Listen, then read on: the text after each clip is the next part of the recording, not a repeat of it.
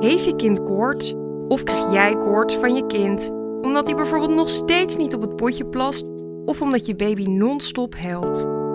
Als ouder wil je alles weten, maar op het internet word je overspoeld met informatie. En een arts heeft niet de tijd voor alle ins en outs. Waar begin je in hemelsnaam?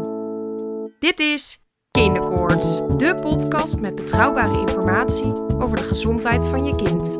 Ik ben Muriel. Ik ben Denietje. En ik ben Lopke.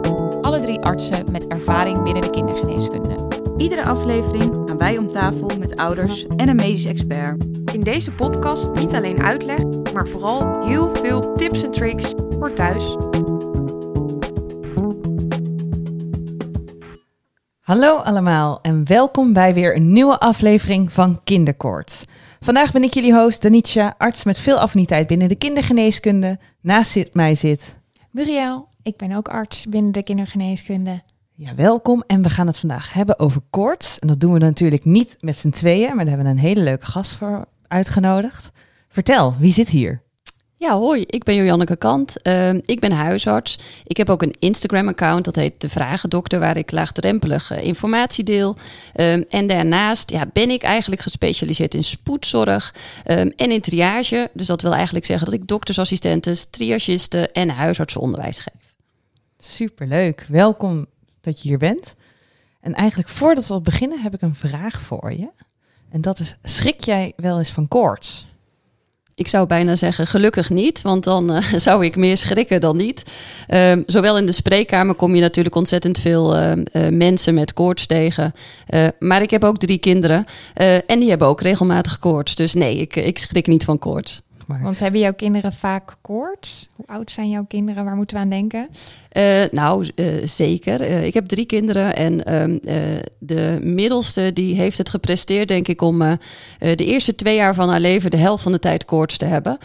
dus ook als ervaringsdeskundige ja, kan ik wel meepraten hier. Ja. Goed dat je er bent dan. En we gaan het dus vandaag uitgebreid hebben over koorts. En eigenlijk ben ik heel benieuwd, wat is nou eigenlijk koorts? Wanneer spreken we van koorts? Ja, als we het echt hebben over de harde cijfers, dan heb je het over koorts op het moment dat de temperatuur 38 graden uh, of hoger is. Dat, dat is de grens wanneer, uh, wanneer er koorts wordt gemeten. Um, en dan misschien ook wel goed gelijk om te benadrukken, als je het in de billen meet, hebben we het dan over, of in de oren. Maar daar gaan we het volgens mij straks nog even over hebben. Zeker. Nee, ja, daar gaan we het dadelijk inderdaad nog over hebben. En koorts, is dat alleen boven de 38 graden of is dat ook wel eens met ondertemperatuur? Nou, koorts is inderdaad boven de 38 graden, maar waar je ook alert op moet zijn in het geval van een, uh, van een infectie, van een ontsteking, dat de temperatuur niet te laag wordt. En dan hebben we het over 35 graden of lager. Uh, dat kan ook een signaal zijn dat je alert moet zijn, dat er een, uh, dat er een ontsteking gaande is. En geldt dat voor elke leeftijd of is dat per leeftijdscategorie afhankelijk? Nou, wat je nog wel eens ziet, dat, dat in die eerste maanden uh, uh, kinderen al wat sneller een ondertemperatuur hebben. Hè? Dus dat mm -hmm. je bij een babytje wat net is geboren, dan heb je liever niet dat ze helemaal die 35 graden halen. Daar wil je eigenlijk dat ze boven de 36, 36,5 zitten. Ja, ja.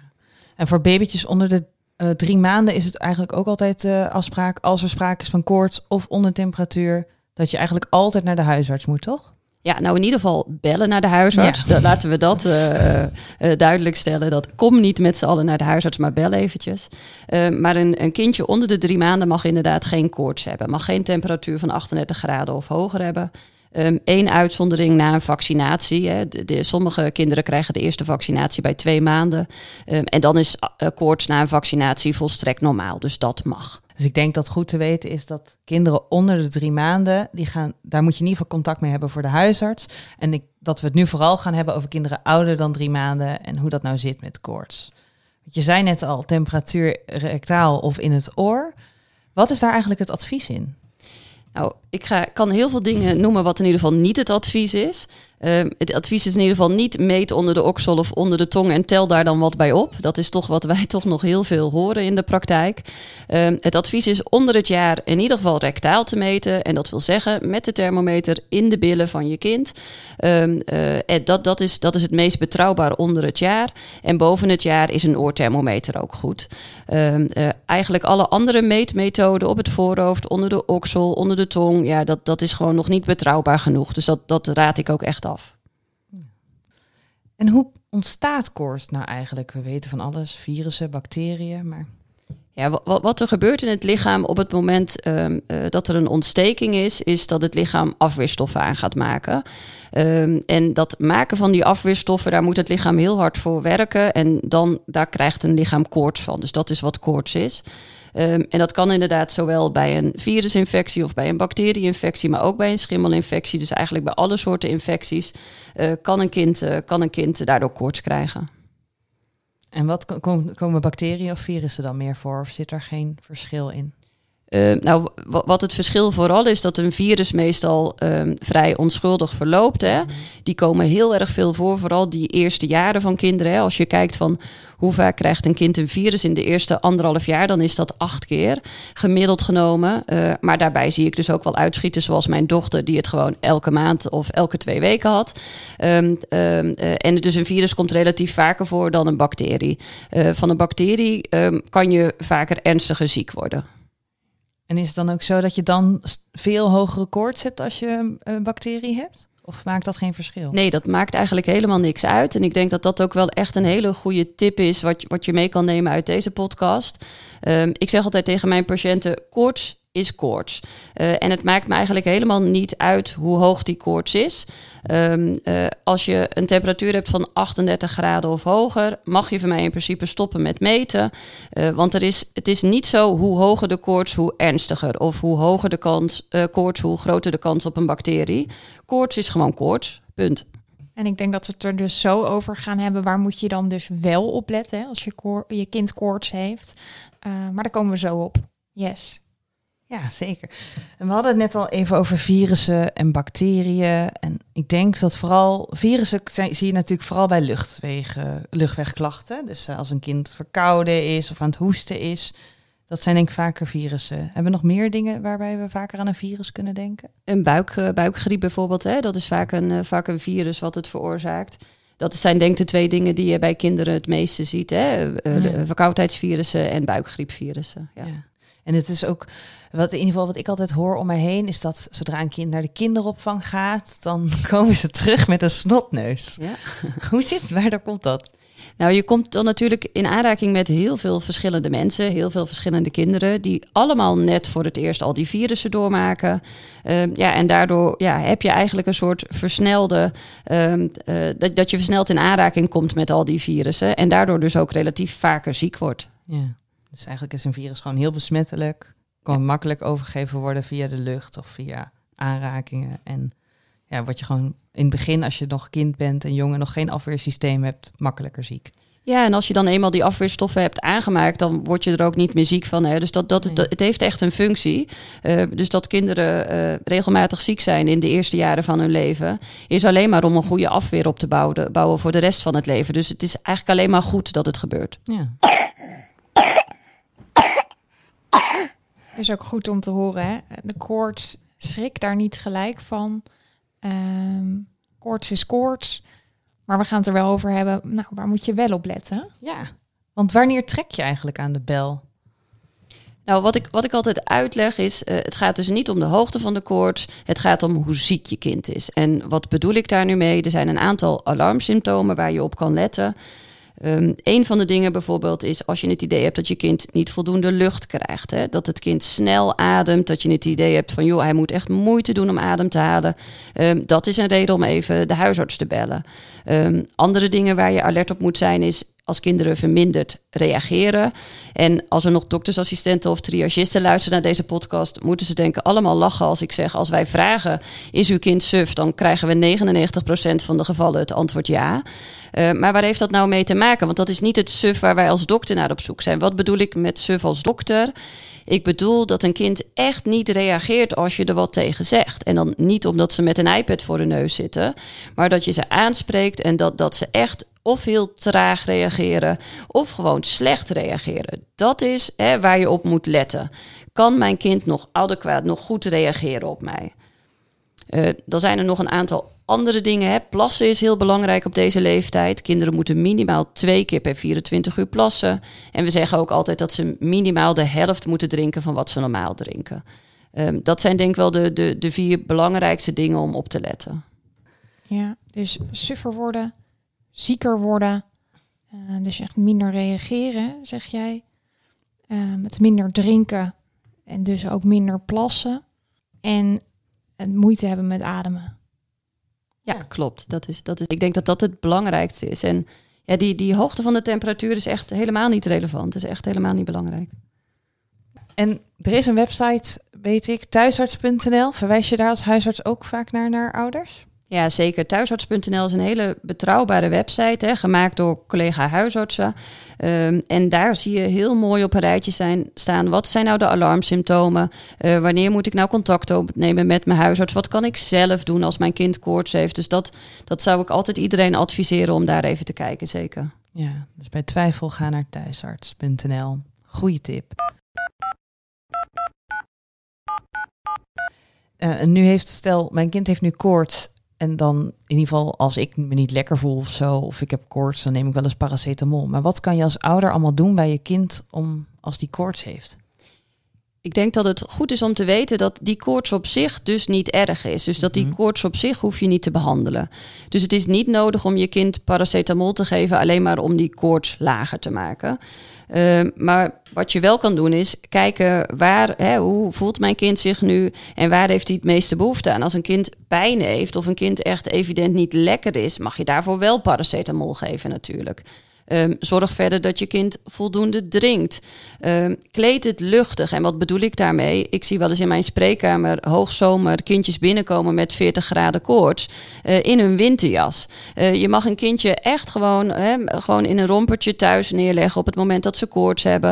Um, een zomerslaapzakje aandoen in plaats van de winterslaapzak als ze koorts hebben. Dus hou daar ook rekening mee dat, dat, dat het lichaam zeg maar, de temperatuur kwijt kan.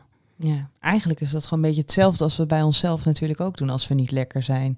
Als, als je daar koorts hebt, heb je het ook snel warm. Dus dan pak je ook een dunnere deken of iets. Ja. ja. Dus eigenlijk gewoon wat je bij jezelf ook zou doen, ook bij je kind doen.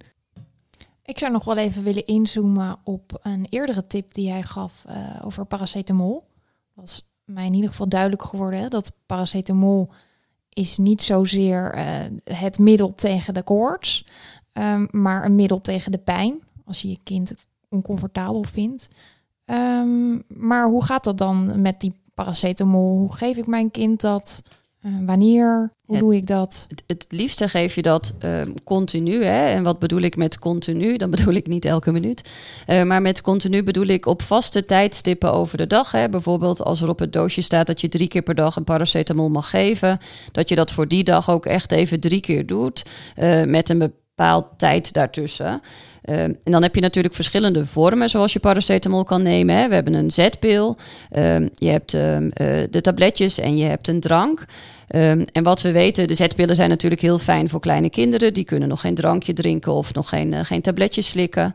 Um, wat we wel weten van de zetpil is dat um, zetpillen, dat het vaak wat langer duurt voordat ze werken. En dat ze ook wat onbetrouwbaarder zijn als het gaat om de werking.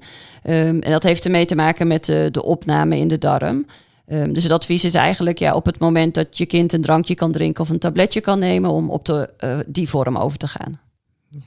En als een kindje dan veel spuugt, zou je dan ook nog steeds dat tabletje of drankje doen? Of zeg je dan, doe het dan toch maar de zetpil, want dan blijft het makkelijker binnen? Nee, dan, dan kies je zeker voor de zetpil, weet je. En die zetpil is niet heel veel slechter, maar het is net een beetje onbetrouwbaarder om een goede spiegel op te bouwen. Um, en daarom is het advies om, om nou ja, als het kan, om dan op, uh, op een pilletje of uh, een drankje over te gaan. En hoe zorg je er dan voor dat je kind goed drinkt? Want hele goede tip, goed drinken. ja. Maar vaak als ik niet lekker ben, heb ik nergens zin in. Nou, daar mag je best creatief in zijn. Um, ijsjes is vocht, uh, appelmoes is vocht, uh, pap is vocht. Um, ik zeg altijd, uh, je, het maakt me niet zoveel uit wat je geeft, als je het maar geeft, als ze maar wat binnenkrijgen. Um, en een bekende is, um, als de kinderen wat ouder zijn, is appelsap ook heel fijn. Uh, en pure aanmaaklimonade of aanmaaklimonade met een heel klein beetje water, dat wordt vaak ook wel goed, uh, goed uh, naar binnen ge gekregen. Dus ja wees, ja, wees gewoon creatief. Ja. En weet je, um, mijn kinderen die zijn nu wat ouder. Als die, als die ziek zijn, willen ze ook niks drinken. ja, ik geef ze dan op het moment als ze iets wel willen, geef ik ze bijvoorbeeld cola. Ja, weet je, als ze tien zijn, kan dat prima. Is hartstikke goed tegen uitdroging uh, mag je ze gewoon geven. Dus wees daar echt creatief in. En dan moet je natuurlijk niet doen als ze één jaar zijn. En bij een virusinfectie, dat is eigenlijk gewoon uitzieken. Als je daar koorts bij hebt of gewoon niet lekker bent, dat is gewoon wachten tot het overgaat. En dat kan echt een aantal dagen duren, maar dat is uitzieken. Nee, we hadden het natuurlijk in het begin ook al over een bacteriële infectie, dus dat je ziek bent van een bacterie. Maar dan, als je dan ben je wel echt goed ziek, dus dan ben je sowieso al bij de huisarts geweest, ga ik vanuit. En dan wordt er soms nog wel eens een antibiotica gegeven. Maar ik weet ook dat dat niet altijd uh, helpt of effectiever is om antibiotica te geven dan wachten met uitzieken. Nee, klopt. Bij virussen die, die, die lost het lichaam zelf op. Hè. Dat heeft gewoon tijd nodig. En wat jij zegt, dat mag echt wel zeven dagen duren hoor, voordat je kind ook weer helemaal beter is. Dus dat, dat is helemaal niet gek dat een kind echt een, een flinke week ziek is. Um, op het moment dat het een bacterie is, heb je een grotere kans dat je kind ernstiger ziek is. En dat je dus om die reden uh, contact zoekt met je huisarts. Uh, maar het is niet altijd zo dat als de bacterie een oorzaak is, dat je altijd antibiotica nodig hebt. Um, je lichaam is heel goed, uh, het lichaam van een kind is heel goed in staat om ook bacteriën op te lossen. Um, en niet altijd, en dan, dan is antibiotica zinvol. En een mooi voorbeeld bijvoorbeeld is bij keelontstekingen. Als je kijkt bij keelontsteking, um, als dat wordt veroorzaakt uh, door een bacterie, um, dan kan je daarvoor kiezen om antibiotica te geven. Um, maar met antibiotica duren de klachten gemiddeld 6,5 dag en zonder antibiotica gemiddeld 7 dagen. Dus je hebt eigenlijk ja, een halve dag winst voor 7 dagen medicijnen slikken die ook weer bijwerkingen kunnen hebben. Um, uh, dus daarbij is eigenlijk het advies, ook al is een bacterie wel vaker de verwekker, uh, om gewoon af te wachten. Omdat het, je lichaam dat heel vaak zelf gewoon goed op kan lossen. En eten, hoe zit dat? Want we hebben het nu gehad over paracetamol, over drinken, uitzieken. Maar ja, als ik, ik maak me best wel zorgen als, ik een, als iemand een dag niet zou eten. Is dat heel erg? Nee. Een hele week mag je van mij niet eten. Eten is echt op, op het moment dat iemand ziek is, en dat geldt overigens ook voor volwassenen, maar op het moment dat je kind ziek is, is eten niet belangrijk. Echt helemaal niet. Ik wil dat een kind drinkt, ik wil dat een kind plast. Um, en als het uh, drie, vier, vijf dagen niet eet, maakt echt niks uit. Um, dus dus dat, dat is echt geen enkel probleem. Moet je ook helemaal geen zorgen over maken. Um, en wat ik zeg, wees creatief. Hè. Misschien dat ze geen vastvoedsel willen eten, maar wel pap willen of wel appelmoes willen of nou ja, een ijsje willen fruit uit de vriezer, dat is, wil ook nog wel eens, uh, sommige kinderen nog wel eens heel prettig vinden. Uh, maar wees daar gewoon creatief in, maar, maar maak er geen punt van. Het is echt niet erg als kinderen niet eten. Nou, heel erg duidelijk. Zorg dat een kindje drinkt, zorg dat hij plast. Geen eten is helemaal niet belangrijk, maar wees vooral creatief. Ja, ik denk dat we nog heel veel tips voor thuis hebben. Ja, want ik zit nog even te denken. Uh, we hebben het nu over koorts in zijn algemeenheid. Uh, mm -hmm het is mij wel duidelijk geworden dat uh, koorts bij de, bij de jonkies, hè, bij de jonge kinderen, peuters, kleuters, veel voorkomt in uh, neus, oor, keelgebied hè, en in de buik. Uh, kunnen we daar nog specifiek uh, een aantal tips voor geven? Dus ehm, bijvoorbeeld, volgens mij hebben we oorpijn nog niet zo ehm, benoemd. Ja, het is goed om te weten dat bij een oorontsteking, en dan heb ik het over een oorontsteking aan één kant, uh, dus niet uh, aan twee kanten, uh, dat een oorontsteking eigenlijk altijd binnen drie dagen vanzelf overgaat. En dat het, dat het echt zelden nodig is om daar antibiotica voor te geven. Um, dus bij oorontsteking is altijd het advies: geef een paracetamol voor de pijn. Um, soms kan het voor kinderen fijn zijn om het, om het hoofdeind van het bedje een beetje omhoog te zetten. Hè? Hoe platter je gaat liggen, hoe meer druk er komt op dat oor. Um, uh, maar, maar ja, dat zijn denk ik de belangrijkste tips um, wat betreft uh, oorpijn. Um, uh, misschien nog een kleine, kleine side note. maak een oor niet schoon met een wattenstokje, jongens. daar zie je juist oorontstekingen van, omdat het wattenstokje de huid beschadigt van de gehoorgang en daar weer ontstekingen van komen. je mag aan de buitenkant van het oor een beetje poetsen, maar, maar niet in het oor graag. En hebben neusdruppels nog zin bij een oorontsteking?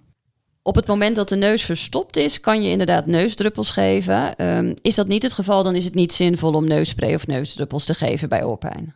En bij buikgriep, want we hadden het net al over, eten hoeft dan niet per se, vooral goed drinken. Hebben we daar nog andere tips voor? Nou, bij, bij alle virussen moet je dus heel erg alert zijn dat ze besmettelijk zijn. Hè? Daarom krijgen kleine kinderen die naar de opvang gaan uh, altijd zoveel virussen na elkaar. Dat geldt ook voor buikgriepvirussen. Um, dus de grootste tip die ik daarbij kan geven, was allemaal je handen goed in het gezin. Anders uh, heb je een week later uh, je volgende kind die ziek is. Um, en nou, wat ik al heb gezegd, het eten is inderdaad niet belangrijk. Je mag paracetamol geven op het moment dat je kind zich niet lekker voelt. Ehm, en als het gaat om, om dat het niet goed lukt om te drinken, hè, dat, dat het normale drinken niet goed binnenkomt en ook met creatief zijn kom je daar niet. Ehm, wat je dan nog zou kunnen doen is ORS geven. En ORS is een speciale vloeistof met suikers en zouten erin, ehm, wat ervoor zorgt dat er een minder grote kans is op uitdroging. En ik weet zelf ook nog wel van toen ik bij de kindergeneeskunde in het ziekenhuis werkte, want ORS is vaak niet heel lekker, dat we daar ook wel eens gewoon half appelsap met half water geven. Uh, dat drinkt net wat lekkerder weg dan ORS. En dat drinken de kindjes vaak wel goed op. En dan drinken ze ook wat meer. Ja, dat is de tweede keuze inderdaad. Hè. Die ORS is inderdaad uh, niet heel erg lekker. Uh, ik zeg altijd tegen ouders, neem eerst zelf een slokje voordat je het aan je kind geeft. Um, wel zo eerlijk. Uh, ja, wel zo eerlijk. maar appelsap één op één verdunnen, dat, dat, dat is een goede tweede keuze inderdaad. En bij diarree, als je kindje helemaal leeg loopt van de diarree, is het dan slim om een diarree-remmer te geven? Nee, dat antwoord is echt absoluut nee. Een diarree-remmer geef je nooit. Um, waarom niet? Omdat bij een buikgriepvirus wil je juist dat je het virus kwijtraakt. En je raakt dat virus kwijt door te poepen. Um, maar ook omdat het gevaarlijk kan zijn, omdat het de darm juist kan opstoppen. Waardoor je weer nou ja, nieuwe klachten krijgt. Ja, niet doen. Geen diarree-remmers. Gewoon lekker aan de ORS of appelsap met water bij je buikgriepje. Goed handen wassen, wassen, wassen, wassen. En zeker geen diarree-remmers. Nou. Ja, dan denk ik dat we nog één laatste uh, veel voorkomende oorzaak van koorts uh, kunnen bespreken. En dat is de verkoudheid, de neusverkoudheid. Uh, of nou ja, verkoudheid in het hele luchtweggebied, zal ik maar zeggen. Ehm, wat kunnen we daar nog voor tips over geven? Nou, in ieder geval koop geen hoestdrank. Het heeft echt geen enkele zin. Niet bewezen dat, dat het helpt. kost je heel veel geld. Ehm, heeft geen nut. Is wel lekker trouwens. Um, uh, maar dat is weer een ander verhaal. Um, dus dat, dat is echt niet zinvol om te doen. Je kan inderdaad neusspray geven en dan gewoon de zoutoplossing van, uh, uh, van de drogist kan je kopen. Uh, je kan natuurlijk paracetamol geven op het moment dat je kind echt niet, niet lekker is. Ja, en wat je ook moet beseffen bij verkoudheidsvirussen is dat die luchtwegen geïrriteerd zijn en dat Um, rook, rook dat als, als, als er wordt gerookt in de omgeving, dat dat juist extra prikkeling kan geven. Um, en ervoor kan zorgen dat die ontsteking langer duurt. Nou, dat is helemaal duidelijk. Ik denk dat we nu ook wel weten wat we met een verkoudheid moeten doen, met oorpijn, met buikpijn. Ik denk dat we al superveel tips hebben gehad. Hoi, met Jasper. Ik heb een zoontje van twee, Bart. Hij eet goed en hij speelt goed. Hij heeft alleen wat rode wangen gekregen en hij is wat vaker gaan niezen. Ondanks het niezen ademt hij verder wel goed. Maar door zijn rode wangen heb ik toch besloten om zijn temperatuur op te meten. En die temperatuur die bleek 40 graden te zijn. Moet ik mij nu zorg gaan maken en moet ik naar de huisarts? Dit is echt een vraag die we natuurlijk ontzettend vaak krijgen. Hè? Zowel als huisarts als op de huisartsenpost. Um, ouders die schrikken, mijn kind heeft koorts, wat moet ik nu doen? Soms is het ook de eerste keer dat het kind koorts heeft. Dus is dat ook gewoon heel erg spannend. En ja, weet, weet je niet zo goed waar moet ik nu op letten? In dit geval klinkt het alsof Bart er niet ziek van is. Hè? Bart speelt nog, Bart uh, heeft nog goed gegeten. Um, en in dat geval hoor je dus niet de alarmsymptomen die we, die we eerder net hebben, al hebben benoemd. Um, hè, hij heeft geen problemen met ademhalen, hij is niet suf, um, uh, hij, hij uh, drinkt niet heel weinig. dus dan mag je gewoon afwachten. Je hoeft niks te doen, je hoeft zelfs geen paracetamol te geven, zoals we ook al, al hadden benoemd. je mag gewoon even afwachten en grote kans dat het ook weer vanzelf overgaat.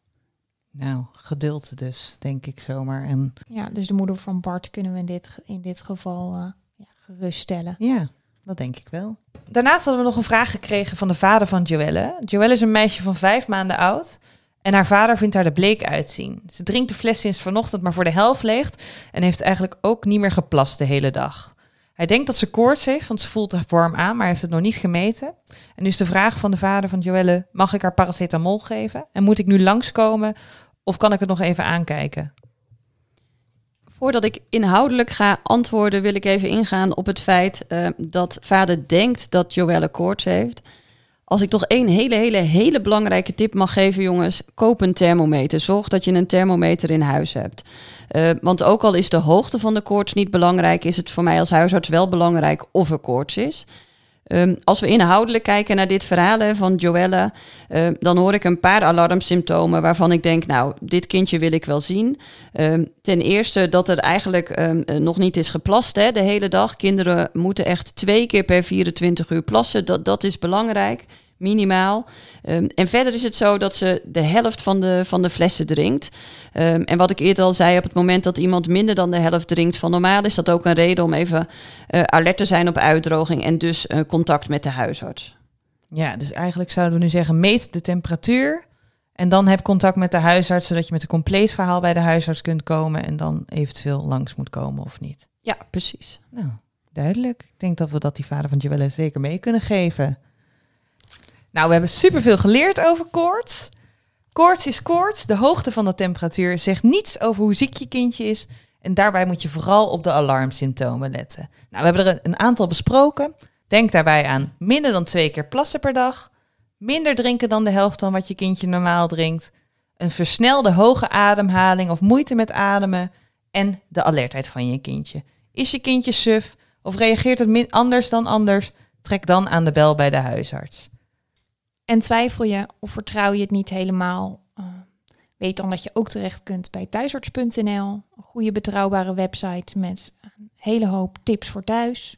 En ik zou denk vooral, zeg je oude gevoel, dit klopt niet, trek aan de bel. Dat is het allerbelangrijkste. En met kindjes onder de drie maanden ga dan sowieso altijd naar de huisarts. En ik denk dat ik iedereen vooral wil meegeven, dit zijn handvaten die we jullie geven. Dit is, zijn geen rechte lijnen, dit is geen huisartsenconsult. Dus neem bij twijfel, trek aan de bel. Nou, dankjewel Janneke dat, dat je met ons deze, deze aflevering op wilde nemen. Ik vond het superleuk om met jou hierover te praten. Ik heb veel geleerd, en Muriel denk ook. Absoluut. En uh, aan onze luisteraars wil ik vooral zeggen tot de volgende keer. Volg ons op Instagram, volg ons op Spotify en dan hoop ik jullie bij de volgende aflevering weer te horen. Ik ook. Tot gauw. Doeg!